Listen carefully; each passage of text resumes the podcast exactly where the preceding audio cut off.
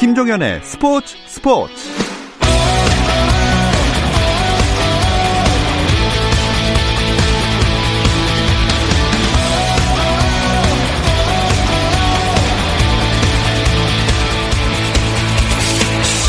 스포츠가 있는 저녁 어떠신가요? 아나운서 김종현입니다. 오늘 하루 스포츠계를 돌아보는 스포츠 타임라인으로 김종현의 스포츠 스포츠 출발합니다.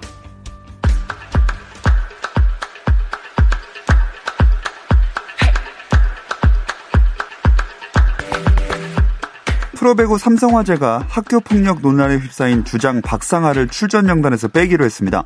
삼성화재 구단은 현대캐피탈과의 경기를 앞두고 공식 입장을 내고 명확한 사실이 밝혀지기 전까지 박상아는 경기에 나오지 않을 예정이라고 밝혔습니다. 삼성화재는 박상하가 해당 학교 폭력에 가담한 적이 없다고 진술했지만 구단 차원에서 대면 면담과 사실 확인을 벌일 예정이라고 덧붙였습니다. 앞서 온라인 커뮤니티에는 지난 1999년 중학교 입학 이후 박상아 주도로 집단 따돌림과 폭행 등을 당했다는 주장이 제기됐습니다. 어수선한 가운데 펼쳐지고 있는 V리그 경기 상황도 보겠습니다. 삼성화재가 박상아를 엔트리에서 제외한 가운데 현대캐피탈을 상대했는데요.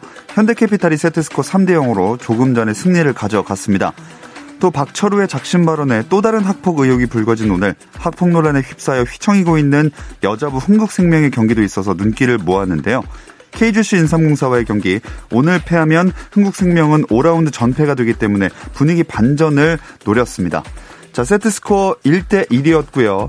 어, 잠시 전에 그 흥국생명이 한 세트를 가져가게 됐습니다. 잉글랜드 토트넘의 손흥민이 유로파리그 32강 원정 1차전에서 올 시즌 18호 골을 터뜨렸습니다. 오스트리아 볼프스베르거를 상대로 선발 출전한 손흥민은 전반 13분 베일의 크로스를 머리로 연결해 선제골을 뽑아냈고 시즌 18호 골이자 31번째 공격 포인트로 개인 통산 한 시즌 최다 공격 포인트 기록을 작성했습니다. 베일과 모우라의 추가골로 전반에만 3골을 몰아친 토트넘은 후반 시작과 동시에 손흥민을 교체했고 후반 막판 비니시우스의 쐐기골까지 더해 4대1의 완승을 거뒀습니다. 한국 프로골프 KPGA 코리안 투어 대상과 상금왕 출신 김태훈이 미국 PGA 투어 데뷔전에서 홀인원과 샷 이글로 강렬한 인상을 남겼습니다. 김태훈은 PGA 투어 제네시스 인비테이셔널 첫날 경기에서 벙커샷 이글과 홀인원에 버디 3개, 보기 3개, 더블 보기 1개를 묶어 2언더파 69타를 적어내 7언더파로 단독 선두에 오른 미국의 샘 번스와 5타차 공동 19위에 이름을 올렸습니다. 미국 프로야구 텍사스 레인저스와 계약한 좌완 투수 양현종이 메이저리그 꿈을 이루기 위해 내일 출국합니다. 비자가 늦게 발급돼 서둘러 출국하는 양현종은 로스앤젤레스에 도착하면 메이저리그 사무국 방역 지침에 따라 일정 기간 자가 격리를 한 뒤 캠프에 합류할 예정입니다.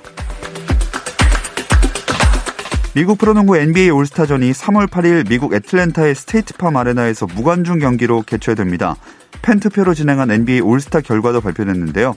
르브론 제임스가 2005년부터 17년 연속 올스타에 선정되며 연속 출전 신기록을 작성했고 서부 컨퍼런스 주장에도 선정됐습니다.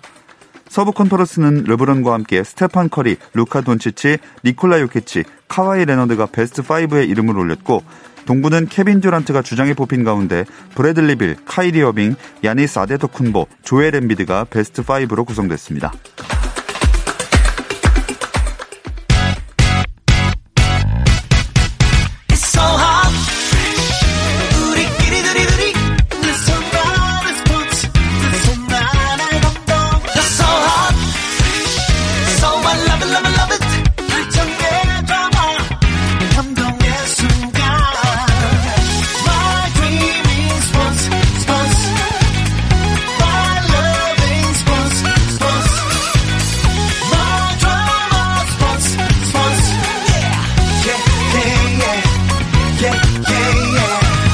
김종현의 스포츠 스포츠.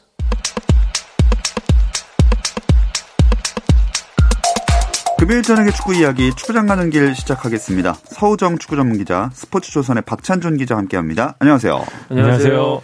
어, 손흥민 선수 단신으로 소식을 짧게 전하긴 했는데 그래도 축구 기자분들과 함께니까 한번 이 경기 살짝 얘기를 좀 해보겠습니다. 네, 뭐 손흥민 선수 경기야 항상 기자들이 예. 체크해야만 하는 경기죠. 뭐 국가를 대표한다는 느낌을 주는 대형 스포츠 스타의 등장은 뭐 항상 이런 일들이 있는데 뭐 팬들도 예, 뭐 라이브로 즐겨 보시는 분들도 있을 거고 아침에 눈 뜨자마자 손흥민 선수의 음. 결과를 확인하시는 분들도 있을 거고 어쨌든 저희들의 하나의 생활의 습관처럼 완전히 자리 잡아가는 모습입니다. 네, 진짜 강행군을 펼치고 있는데 득점까지 기록을 했어요. 맞습니다. 전반 13분 최전방 공격수로 출전한 어제 경기에서 전반 13분 가레스 베일의 크로스를 헤더로 연결하면서 선제골을 얻는데요. 시즌 18호 골이자 올 시즌 31번째 공격 포인트였습니다. 자신이 세운 시즌 개인 최다 공격 포인트죠. 지난 시즌에 세운 데 30개를 넘는 career high 를 기록을 세웠고요. 토트넘 손흥민의 활약 속에 볼프스베르거를 4대 1로 이기면서 16강 진출에 유리한 고지를 점령했습니다. 네, 이 경기가 펼쳐졌던 곳이 뭐 푸슈카시 아레나더라고요. 네, 헝가리가 과거 1950년대 마자르 군단이라는 이름으로 세계 최고의 팀으로 군림하고 있을 때의 주역이었죠. 이 페렌치 푸스카, 푸슈카시라는 세계적인 걸출한 골잡이를 기념하기 위해 만든 경기장이기도 한데요.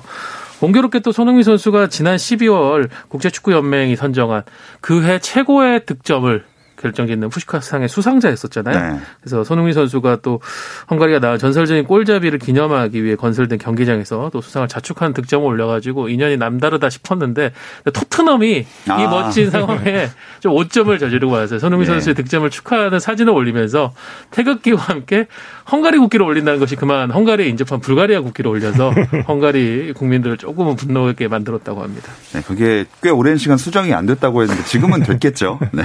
빠른 수정이 필요할 것 같습니다. 최근 7경기에서 손흥민 선수가 받은 휴식 시간이 딱 45분밖에 안 되더라고요. 2월 들어서 치른 경기가 총 6경기인데 이 중에 손흥민 선수가 거의 대부분의 경기를 뛰었다고 해도 과언이 아니거든요. 특히 지난 11일이었죠. 에버턴과의 FA컵 경기 16강전에서는 120분을 소화를 하고 그다음 음. 또 바로 경기를 뛰었거든요. 그러니까 잉글랜드 프리미어리그 지금 손흥민 선수가 거의 전 경기에 선발 출장을 하고 있는데요. 총 1983분을 뛰었다고 해요. 그러니까 팀 내 세 번째로 많은 경기인데 사실상 지금 해리케인도 계속해서 부상이었고 최근에 복귀를 하긴 했지만 믿을 만한 공격수가 없는 상황에서 무리뉴 감독이 가장 신뢰하고 있는 공격수 기 때문에 계속해서 강행군이 될 수밖에 없는 그런 상황이라고 보시면 될 것 같습니다. 그렇습니다. 그런데 또 일요일에 경기 일정이 있어요. 네, 한국 시간으로 일요일 오후 9시에 웨스트햄과의 또 리그 경기가 기다리고 있는데 어, 최근 토트넘이 상황이 굉장히 안 좋았었습니다. 이 볼프스베르거 전에서 대승을 거두기 전까지 공식전 6경기에서 단 1승밖에 없었거든요. 1승 5패. 리그 성적은 어느새 거의 중위권 가까이로 지금 네. 추락을 해버린 상황이고 무리뉴 감독이 볼프스베르거전이 끝난 뒤에 이제 이례적으로 손흥민에게 좀 부탁 을 했다. 음. 이 경기를 반드시 우리가 승리해서 터닝 포인트로 만들어야 되니까 좀 출전을 양해해 달라라는 얘기를 했다고 고백을 할 정도였으니까요. 지금 손흥민 선수 비중이 중요하고 어쨌든 토트넘은 이번 주말 있는 웨스트햄과의 경기에서 이 흐름을 연승으로 이어가는 것이 음. 상당히 중요해졌습니다. 자, 그나저나 국가대표 유니폼 입은 손흥민 선수 모습은 3월에도 아마 볼 수가 없을 것 같습니다. 그렇습니다. 월드컵 아시아 지역 예선이 도대체 진행이 될 수 있을지 여부도 계속 불, 불안한 상황인데요. 사실 3월에 치러질 예정이었던 아시아 지역 예선이 코로나19로 6월 연기가 확정됐거든요. 아시아 축구연맹이 이제 H조 협회 대표자들과 이제 화상회의를 열어서 이 같은 결정을 내렸는데 당초 이제 일정은 3월 25일에 홈에서 투르크메니스탄 그리고 30일 원정에서 스리랑카전을 치러야 되는데 결국에는 이 모든 게 좀 무산이 됐습니다. 3월에 열리는 경기가 6월로 미뤄졌고요. 원래는 이제 홈앤드 어웨이로 진행돼야 되는 방식이 조별로 한 곳에 모여서 자녀 경기를 치르는 방식으로 결정이 됐는데요. 9월에 이제 최종 예선이 예고가 돼 있거든요. 이때 예. 시작을 하려면 6월에는 반드시 2차 예선을 마무리해야 되는 그런 상황이기 때문에 지금 아마 AFC도 그렇고 피파도 굉장히 복잡할 것 같습니다.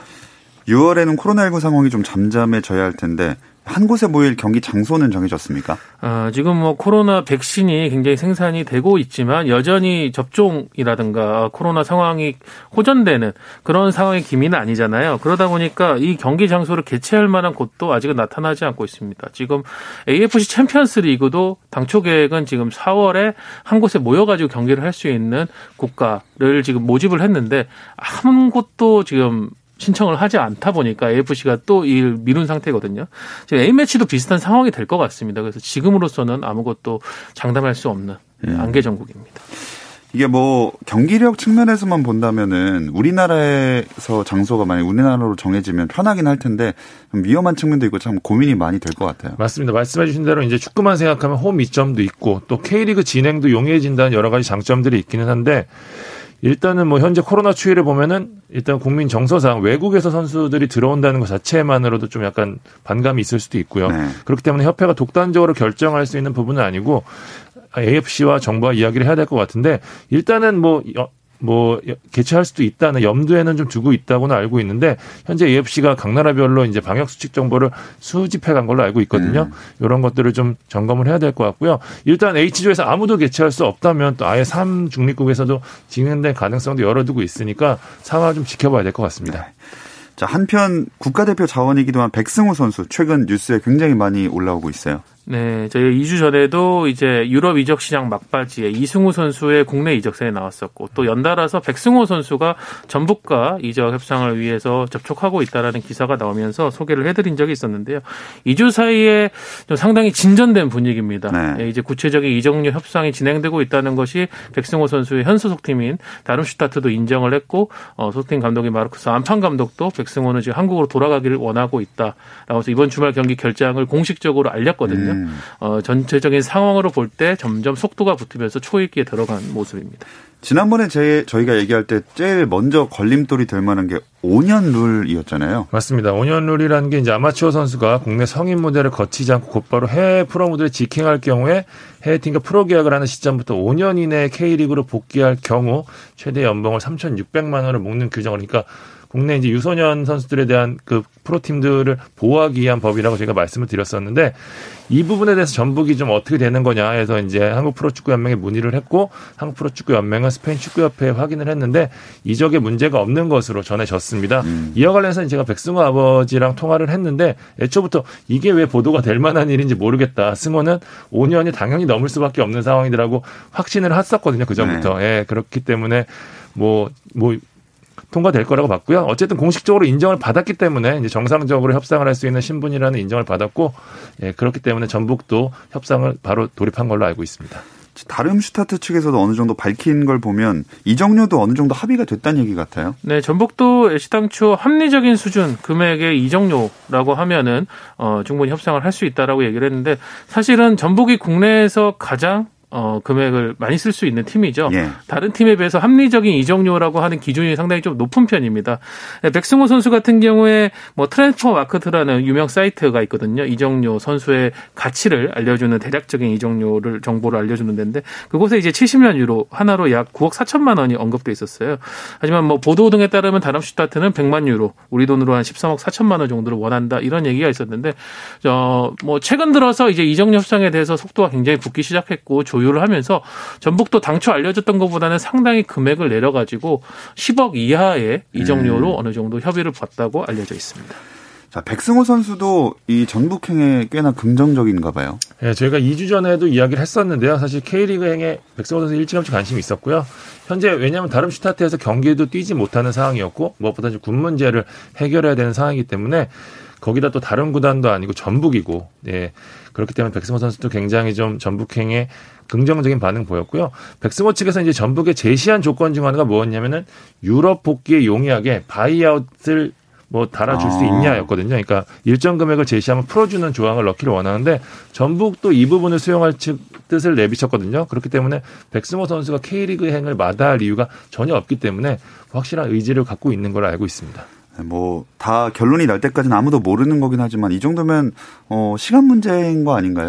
네, 전체적으로 이제 3자죠. 백승호 선수의 현 소속팀 다름슈타트 그리고 백승호 선수 여기 보면 전북현대 그 백승호 선수 3명 모두 보내주는 어떤 시그널이 어, 순조롭게 이적 협상이 진행되는 이야기들이 계속 흘러나오고 있기 때문에 또 얘기도 굉장히 진지하고요.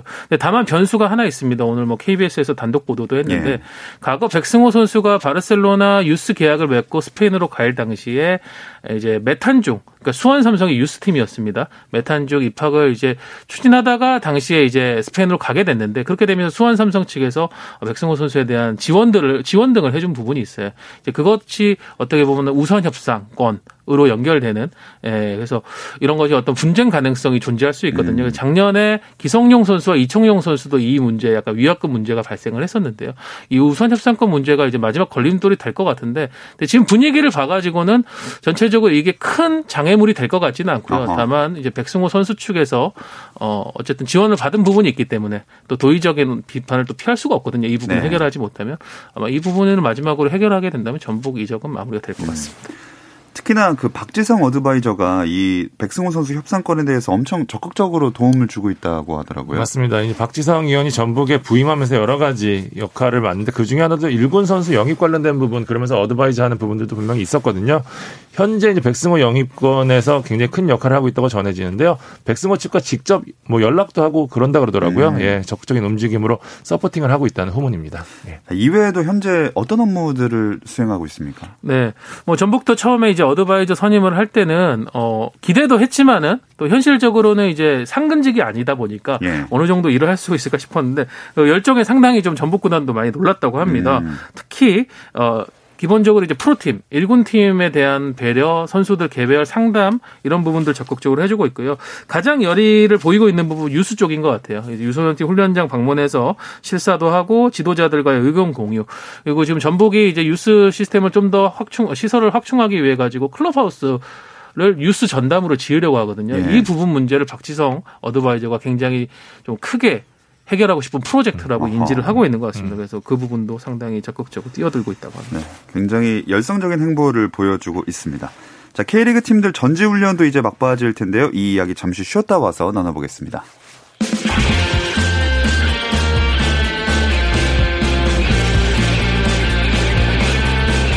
오늘 저녁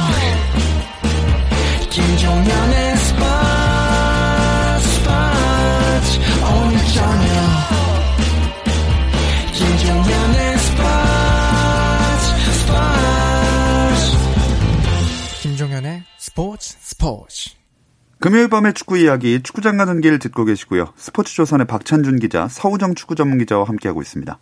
전훈 캠프에 그 외국인 선수들 다 합류하는 상태인가요? 아닙니다. 예, 자가 격리를 마치고 합류한 선수들도 있지만 많은 선수들이 이제 뒤늦게 한국에 들어오고 있는 상황이거든요. 음. 자가 격리 중인 상황들이라 대표적인 게 이제 포항의 타시치, 크베시치 같은 선수들은 3월 1일에 자가 격리가 풀리거든요. 시즌 개막 뒤에 이제 팀에 합류해야 되는데요. 그렇기 때문에 이제 많은 구단들이 왜냐하면 외국인 선수들이 워낙 비중이 크잖아요. 예. 이제 발을 동동 구리고 있는 그런 아하. 상황입니다. 예.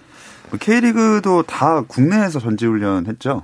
네, 기본적으로 이제 해외를 다녀올 경우에 2주간의 자가격리 기간이 발생을 하기 때문에 국내에서 진행을 하고 있고요. 어, K리그 기존에도 국내 전지훈련을 선호하던 지도자 혹은 예산의 문제로 국내 전지훈련을 불가피하게 진행하던 구단들도 있었습니다만은 지금은 코로나 방역 상황 때문에 모두가 그 국내 전지훈련을 택했습니다. 그러다 보니까 이색적인 상황도 많이 벌어지고 있는데요. 연습 경기 진행도 사실은 많은 과정들을 더 거쳐야 됩니다. 뭐 방역 담당 어, 정부 부처나 이런 부분에 대해서 또 보건 소나 이런 데서 직원들이 나와가지고 또 체크를 해야 되고요. 선수들이 또 어쨌든 연습 경기 같은 경우를 하게 되면 밀접 접촉을 할 수밖에 없기 때문에 더 신경을 써야 되고 또 클럽 뭐 전지훈련 중에 숙소에서 식사를 할 때도 5인 이상 이제 집합 금지다 보니까 테이블당 4명씩만 앉게 되는. 예, 그런 상황도 좀 불편하지만은 그래도 안전을 위해서 모두가 감수해야 되는 상황입니다. 참 아마 취재를 다 하셨을 테니까 뭐 이 전지훈련 관련해서 재밌는 거 에피소드 같은 거 있을까요? 사실 제가 많이 갔다 왔는데 서우정 기자가 지금 얘기한 대로 여러 가지 걸림돌이 많거든요. 그러니까 해외로 갈 경우에는 여러 가지 뭐 에피소드들도 있고 그런데 현재는 지금 훈련장, 호- 숙소, 훈련장, 숙소 계속 이런 상황이기 때문에 선수들도 굉장히 조심하고 있고요. 그래서 썩게 재밌는 이야기는 나오지 않고 있습니다. 서호정 기자도 딱히 뭐 없으신가요? 저는 재미난 얘기를 박찬준 기자인데 박찬준 기자가 그 이제 모팀 전지훈련 취재를 위해서 지방까지 내려갔는데 그곳에서도 이제 선수 감독들과 거리를 두면서 음. 인터뷰를 했어야 된다는 얘기를 들으면서 아 이게 굉장히 전화로. 좀 예, 경계 의식도 높고 근데 그게 어떻게 보면은 더 안심을 줄 수 있는 부분이죠. 네. 예, 물론 거기까지 갔음에도 불구하고 직접 만나서 많은 대화를 나눌 수 있는 상황이 안 된 거는 좀 아쉽긴 하지만은 어쨌든 이번 동계 전지훈련까지는 저희가 좀 감내해야 될 것 같습니다. 네. 자, 전지훈련 막바지에도 이 이적 소식들은 계속 이어지고 있습니다. 최근에 어떤 거 있었는지 짚고 갈까요? 일단 제주가 진, 이번 주에 외국인 선수 3명의 영입을 발표를 했습니다. 켄자바 F, 그다음에 오스카 자와다, 제르소 이렇게 3명의 선수 외국인 선수의 영입을 발표했고요. 서울이랜드가 보카 주니어스 출신의 골잡이죠. 베네가스 선수 영입을 확정했습니다. 안산이 많은 화제를 모았던 인도네시아 국가대표 출신 아스나위를 공식 발표했고 영입을 공식 발표했고요. 성남도 외국인 공격수 부시 선수 영입 발표했고 인천은 조성환 감독과 1년 계약 연장을 발표를 했습니다. 일단 안산이 인도네시아 국대 출신 영입했다는 게 좀 눈길이 많이 가네요. 네. 어, K리그가 2020년부터 새롭게 신설한 규정 중에 하나가 뭐냐면은 이제 아세안, 그러니까 동남아시아 국가연합에 이제 속해 있는 국적 선수를 영입하게 되면은 현재의 3 플러스 1, 1은 이제 아시안 쿼터라고 해서 아시아 예. 국적 선수거든요. AFC 소속이거든요. 그거와 별개로 한 명의 선수를 더 영입할 수 있는, 그러니까 동아, 동남아시안 쿼터를 쓰면은 총 다섯 명의 외국인 선수를 쓸수 있는 거죠. 음. 거기서 이제 아이디어가 생겨가지고 안산이 추진을 했는데 때마침 인도네시아 현재 국가대표팀 그리고 23세 이하 대표팀, 2세 이하 대표팀까지 총괄하고 있는 것이 바로 한국의 또 대표적인 아, 명장인 신태용 감독입니다. 네. 신태용 감독의 추천 의견 등을 받아서 안산이 보강하고자 했던 이제 측면 수비 자원 아스나위 선수를 영입하게 됐고요. 어, 또 안산이 굉장히 외국인 노동자들이 많기로 유명한 이 도시잖아요. 네. 어, 2천 명이 넘는 인도네시아 또 노동 자들이 와 있다고 음. 합니다. 그래서 경기장으로 관중 유입 효과도 상당히 기대할 수 있는데 조금 안타까운 게 아스나이 선수가 이틀 전에 이제 자가격리를 마치고 제주 전지훈련에 합류를 했는데 예. 자가격리를 마치고 안산 시내에 있는 인도네시아 음식점을 방문했다가 한 인도네시아 팬과 사진을 찍었는데 공교롭게 그 팬이 코로나 확진 판정이 나서요. 아하. 아, 다행히 아스나위 선수는 음성 판정을 받았다고 합니다. 네. 하지만 2주간의 또 자가격리를 추가로 피할 수가 없어서 어 이제 좀 시즌 아, 합류, 팀 아하. 합류가 조금은 미뤄질 전망입니다. 참 외국인 선수 관련해서 차질이 생기는 경우가 많이 발생할 수밖에 없는 것 같은데 어, 뛰는 모습을 보진 못하셨겠지만 이 아스나위 선수가 어느 정도 좀 잘 활약해 줄 수 있을까요? 신태영 감독은 일단 국가대표와 23세 대표팀에서 이 선수를 굉장히 애정한다고 해요. 그러면서 이제 K리그에서 통할 수 있는 선수다라고 하는데 일단 동남아 출신 선수들이 기본적으로 기술은 갖고 있기 때문에 뭐 몸싸움이나 사이즈적인 부분만 해결이 되면은 분명히 뭐 2부에서는 통할 수 있다고 보는데 김길식 감독 같은 경우에는 제2의 찌엄은 안 된다. 예전에 인천이 야심차게 데려왔던 예. 베트남 출신 선수가 있잖아요. 그 선수처럼 안 되기 위해서 네가 먼저 실력을 선수들한테 입증을 해라라고 연습 때부터 얘기를 했다 그러거든요. 음. 그이 선수가 연습 때부터 어, 안산에서도 뛸 수 있는 선수라는 게 입증이 된다면 K리그에서도 충분히 통할 수 있는 부분이 있을 거라고 생각이 듭니다. 빨리 자가격리 해제되고 돌아와서 뛰는 모습을 보고 싶습니다. 시즌 개막 코앞인데 더 나올 이적 소식 있을까요? 네, 아까 박선일 기자가 얘기했지만 지금 포항 두 명의 외국인 선수 이제 발표를 앞두고 있고요. 제주도 지금 마지막으로 박차를 가면서 남아있는 한 명의 외국인 선수 영입을 마무리하려고 합니다. 어, 그리고 지금 뭐 백승호 선수도 이제 전북과 순조롭게 마무리가 된다면 아마 발표가 날 것 같고요. 그렇게 된다면 전반적인 이제 이적 시장은 개막을 전후해서 마무리가 될 것 같습니다. 네. 아, 정말 개합이, 개막이 코앞이라고 느껴지는 게 개막 미디어데이 곧 열린다고요. 맞습니다. 22일, 23일 이틀간 온라인으로 진행되는데요. 22일에는 K리그 1이고요. 23일에는 K리그 2 미디어 데이가 열립니다. 이게 코로나19 때문에 이번에도 온라인 비대면 형식으로 개최될 예정입니다. 비대면 방식 미디어 데이는 좀 어떤 모습인가요? 네, 화상을 통해 가지고 서로 인터뷰를 하게 되는데요. 어, 각 구단 감독과 선수들이 전체가 인사를 나눈 뒤에 이제 개막 라운드 여섯 경기의 매치업에 따라서 두 팀씩 등장을 해서 각 팀의 감독 선수들이 어, 올 시즌 각오와 개막전에 임하는 소감 등을 밝히고요. 일부 이제 준비되어 있는 질문지에 대한 답을 할 예정입니다. 음, 이게 경기에 들어가서 뛰는 것도 재밌지만 미디어데이에서 서로 입담으로 대결 펼치는 것도 좀 볼만한 것들이잖아요. 맞습니다. 사실 이 입담 대결이 항상 주목을 끄는데 사실 K리그에서 뭐 모든 프로 스포츠가 마찬가지겠지만 기대만큼 안 나오기는 하거든요. 사실 왜냐면은 자기의 속내를 다 드러내기도 아하. 힘들고 예. 예, 아무래도 그 한국식 문화가 있기 때문에 근데 이번에는 저는 약간 기대를 거는 게 전북 현대 김상식 감독이 굉장히 입담이 좋거든요. 네. 사실 최강희 감독, 최용수 감독 이외에 뒤를 이을 만한 사실 입담이 출중한 감독이 없었기 때문에 그동안 좀 심심했던 게 사실인데 김상식 감독이 요번에 좀 터트려 준다면 굉장히 재밌는 입담 대결이 펼쳐지지 않을까 하는 좀 기대가 됩니다. 음. 선수 중에는 또 누가 있을까요? 선수 중에서는 뭐 기성용 선수가 역시 네. 어때 뭐 긍정적인 의미의 폭탄이 될 수 있는 선수라고 할 수 있겠죠.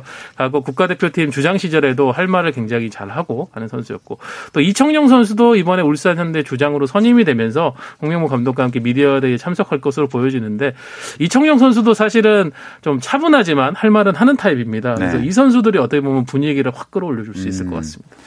이 선수들은 뭔가 그래도 엄청난 재미를 기대하기 좀 어려울 것 같은데 분위기 메이커 해줄 사람도 좀 필요하지 않겠습니까?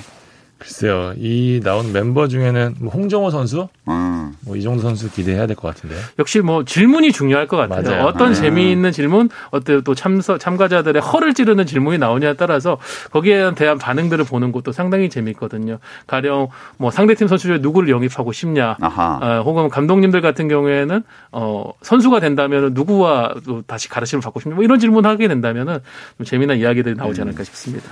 두 분도 온라인 참여하시나요? 저는 안 했습니다. 네, 기자들은 이제 사전 질문지를 좀 보내는 편이거든요. 음. 그래서 사전 질문지를 현재 프로축구 연맹이 받고 있고요. 저는 질문 하나 보냈습니다. 어, 어, 비공개인가요? 네, 비공개입니다. 아, 알겠습니다. 그날 기대해 주십시오. 아, 그날 한번 어떤 재미있는 질문이 있을까 네, 두 눈 똑바로 뜨고 한번 지켜보도록 하겠습니다. 근데 유관중 개막전을 준비하고 있다고 하던데 맞습니까? 맞습니다. 이게 일주일 사이에 폭발적 확진 증가세만 보이지 않는다면 2년 만에 유관중 개막전을 치를 수 있을 것 같은데요. 16일 이 프랑크 프로축구 연맹이 코로나19 방역을 위한 사회적 거리두기 완화가 되면서 27일 개막을 앞둔 K리그 경기장에 관중 입장을 허용할 것이다라는 얘기를 했는데요. 일단은 수용 인원의 10%까지 2단계가 적용되면 가능하거든요. 1.5단계의 경우에는 수용 인원의 30%까지 관중 입장이 가능하니까 그때 상황을 두고 어느 정도까지 가능할지 좀 가능할 수 있을 것 같습니다. 지난 시즌에 제한적으로 유관중 경기 해보긴 했으니까 큰 어려움은 없을 것 같아요. 네, 그 노하우가 올 시즌 시즌 초반에도 계속 이어질 것 같고요. 어, 일단 입장권은 온라인에서 사전 예매를 해야 됩니다. 왜냐하면 지성 좌석제기도 하고요. 혹시나 경기장에서 어, 확진자가 발생할 경우에 동선 추적을 위해 가지고 지금 온라인에 사전 예매를 통하고 있습니다. 경기장 안에서는 당연히 사회적 거리두기, 좌석 간의 일정 거리를 유지한 채 지정 좌석에 앉아야 되고요. 음식물 섭취나 육성 응원, 네, 비말을 조심하기 위해서 금지됩니다. 역시 그리고 원정팀 팬들 예, 지역 간 이동을 막기 위해서 원정 응원 역시 음. 금지됩니다. 네. 이 코로나19가 구단별 시즌권 정책에도 좀 변화를 줬을 것 같아요. 지난 시즌 이제 무관중으로 전환되면서 굉장히 애매했던 게 뭐냐면 미리 팬들이 구매했던 연간 회원권을 어떻게 환불해 줄 것인가가 굉장히 좀 문제가 됐거든요. 그러면서 각 구단들이 아예 이번 기회는 좀 저평가된 시즌권 정책에 좀 변화를 음. 좀 준비하고 있는데 그러면서 이제 멤버십이나 아, 혹은 티켓북 제도 등으로 이를 보완하고 있는데 저는 오히려 이게 좀 긍정적인 효과를 낳을 거라고 생각하는 게 지금까지 앞서 얘기한 대로 너무 시즌권이 저평가된 부분들이 분명히 있었거든요. 예. 아무래도 이제 팬들이 이 부분을 좀 잘 받아들여 준다면 새로운 문화가 좀 정착되지 않을까 싶습니다. 자, 이 이야기를 끝으로 금요일 저녁 축구 이야기 축구장 가는 길 마무리하겠습니다. 서우정 축구 전문 기자, 스포츠조선 박찬준 기자와 함께했습니다. 고맙습니다. 감사합니다. 주말 스포츠 스포츠는 9시 20분부터 함께 하실 수 있고요. 저는 월요일 8시 30분에 다시 돌아오겠습니다. 김종현의 스포츠 스포츠.